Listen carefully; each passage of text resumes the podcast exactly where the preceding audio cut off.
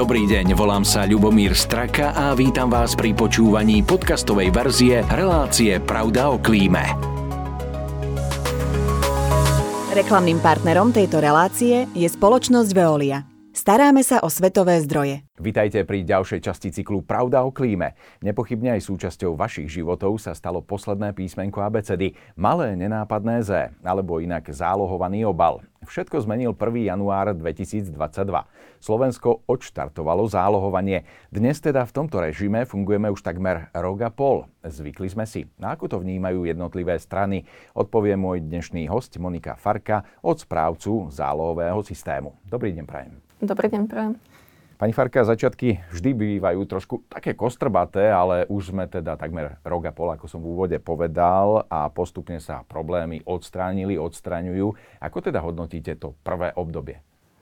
Tak ja by som najskôr dodala, že zálohový systém bol spustený v rekordne krátkom čase. Na tú prípravu sme mali iba 10 mesiacov a máme za sebou prvý úspešný rok, o čom hovoria hlavne výsledky, pretože sa podarilo vyzbierať rekordné množstvo zalovaných obalov. Presiahli sme vysoko nad mieru aj tú zákonom stanovenú mieru návratnosti týchto obalov a dokonca sme sa stali príkladom dobrej praxe nielen v krajinách Európy. A pýtajú si od nás aj rôzne teda rady, ako o, ako pristúpiť k nejakému nastaveniu toho zálohového systému krajiny, ktoré sa teraz chystajú spustiť. No to sa dobre počúva, že sme takýto vzorní v tomto smere.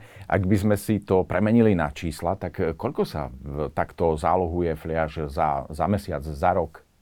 Ten prvý rok nevieme takto zhodnotiť priemere, že koľko za mesiac, pretože tam bolo to prechodné obdobie, ktoré trvalo do konca júna, kedy sme na pútoch predajní našli aj nezalohované obaly. To bolo to obdobie, kedy obchodníci dostali keby tú tú možnosť adaptácie Áno. sa na ten zálohový systém.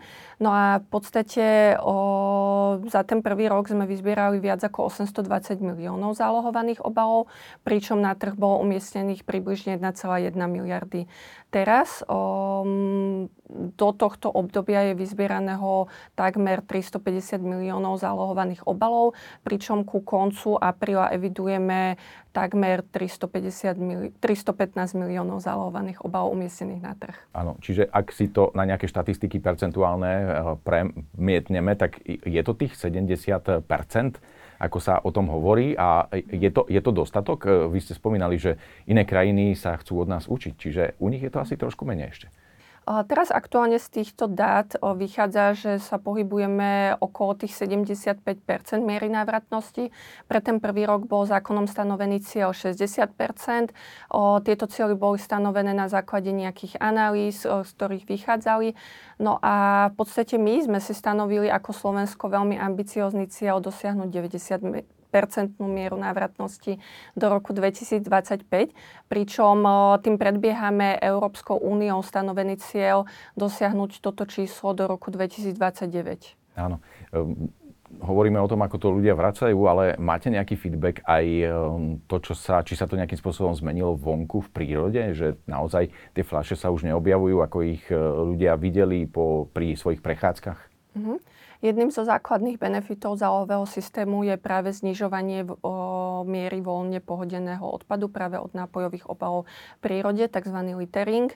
No a my práve po tom roku fungovania evidujeme hlavne od správy národných parkov, že takýto druh odpadu z prírody prakticky zmizol aj v okolí vodných tokov a v podstate aj organizácie rozšírenej zodpovednosti výrobcov pravidelne realizujú rôzne analýzy takýchto miest, kde dochádza k hromadeniu odpadu a tiež potvrdili, že práve tieto zálohované obaly o, tam sa už nevyskytujú.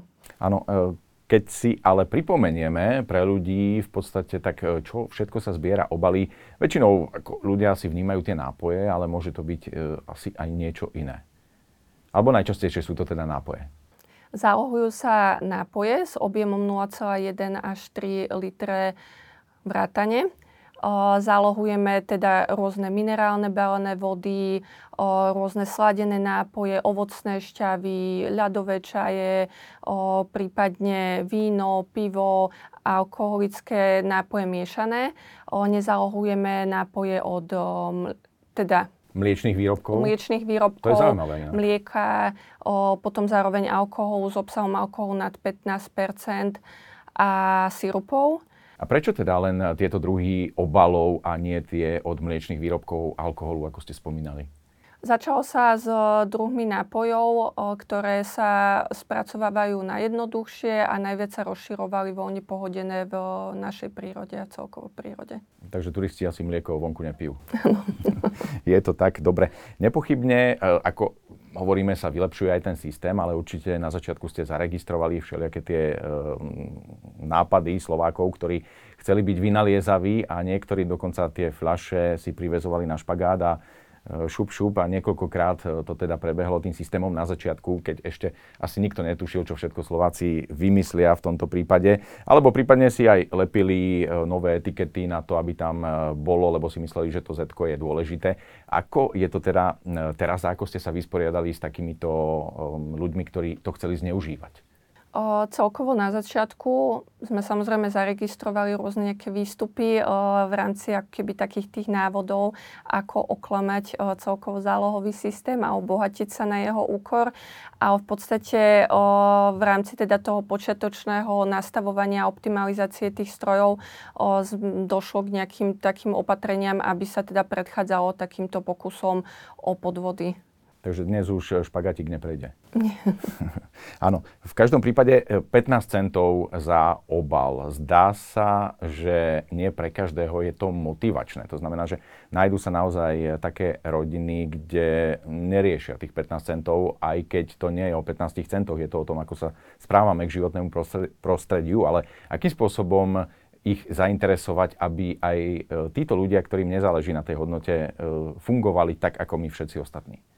Celkovo v odpadovom hospodárstve je veľmi dôležitá edukácia, neustála edukácia celej spoločnosti a vysvetľovanie tých benefitov toho systému, čo v podstate aj v rámci triedeného zberu človek má robiť a aké sú pozitívne dopady v rámci jednotlivých tých riešení pre odpadové hospodárstvo. A toto je veľmi dôležité. V druhom rade je veľmi dôležité, aby sa harmonizovala tá odberná sieť, aby bola celkovo dostupná pre toho spotrebiteľa a bylo čo najjednoduchšie zálohovať pre neho. Ja si myslím ale, že si to tak našlo aj svoje cestičky, pretože veľakrát ľudia s nízkym príjmom alebo e, ešte viac ľudia bez domova hľadajú takéto flaše, pretože vedia, že si môžu pomôcť a Myslím si, že ich začínajú triediť aj z plastových kontajnerov. Veľakrát tam sa ocitnú tie fľaše vďaka takým ľuďom, ktorým na tých 15 centoch nezáleží, ale práve nejakí ľudia bezdomová alebo zo sociálne slabších vrstiev to vyriešia za nich. Už v prvom roku, v tom implementačnom, sme v podstate nejakým spôsobom vznikali rôzne iniciatívy, ako napríklad na Vianočných trhoch v Bratislave môžem podotknúť, že sa tam zbierali zálohované obaly a ľudia boli upozornení na to, že môžu darovať tieto obaly a vzdať sa tak zálohu v prospech organizácie, ktorá sa práve stará o takto sociálne slabších ľudí a ľudí bez domova. Vznikol aj veľmi zaujímavý projekt, že boli umiestnené také tie držiaky na koše, kedy človek, ktorý teda nepotrebuje ten záloh a zároveň mu nie je úplne lahostajné, kde teda zahodí ten nápojový obal, tak ho môže umiestniť do takéhoto stojana a tým pádom pomôcť niekomu, komu to pomôže, kto pôjde okolo takýchto košov. A napríklad aj rôzne festivály, vonkajšie aktivity, podujatia majú vytvorené možnosti, ako v prospech nejakého charitatívneho účelu vedia darovať takto vyzbierané zálohy. To je veľmi dobrá vec. V každom prípade poďme na takú tú decentralizáciu, ako to funguje teda po Slovensku. Um, určite sa nájdú malé obchodíky, ktoré zberajú takto uh, tieto plastové obaly, no um, kapacita tých ľudí tam nie je natoľko uh, taká a rovnako asi aj ten objem, že sa niekedy stáva, že je zahltený ten automat na zber uh, takýchto obalov. Ako sa k tomu môže postaviť spotrebiteľ, ak v takomto obchodíku asi nechce veľmi tlačiť, e, vidí, že sú tam náklady e, na... Niektoré obchody museli vyslovene e, pridať ľuďom na plate alebo nájsť špeciálne zamestnanie človeka, ktorý sa stará len o tie automaty, ak veľa takýchto obalov chodí denne. V každom prípade, ako je to pri tých malých obchodíkoch? O, v podstate Takéto nejaké situácie by sa nemali stávať, pretože už pri registrácii toho odberného miesta sa ráta s nejakou kapacitou toho odberného miesta a keď sa tieto kapacity naplnia, tak sa automaticky generujú zvozy, ktoré uskutočňuje správca. O, my stále pracujeme aj na vylepšovaní týchto zvozov, systémov, celkovo aj logistiky, infraštruktúry a tak ďalej.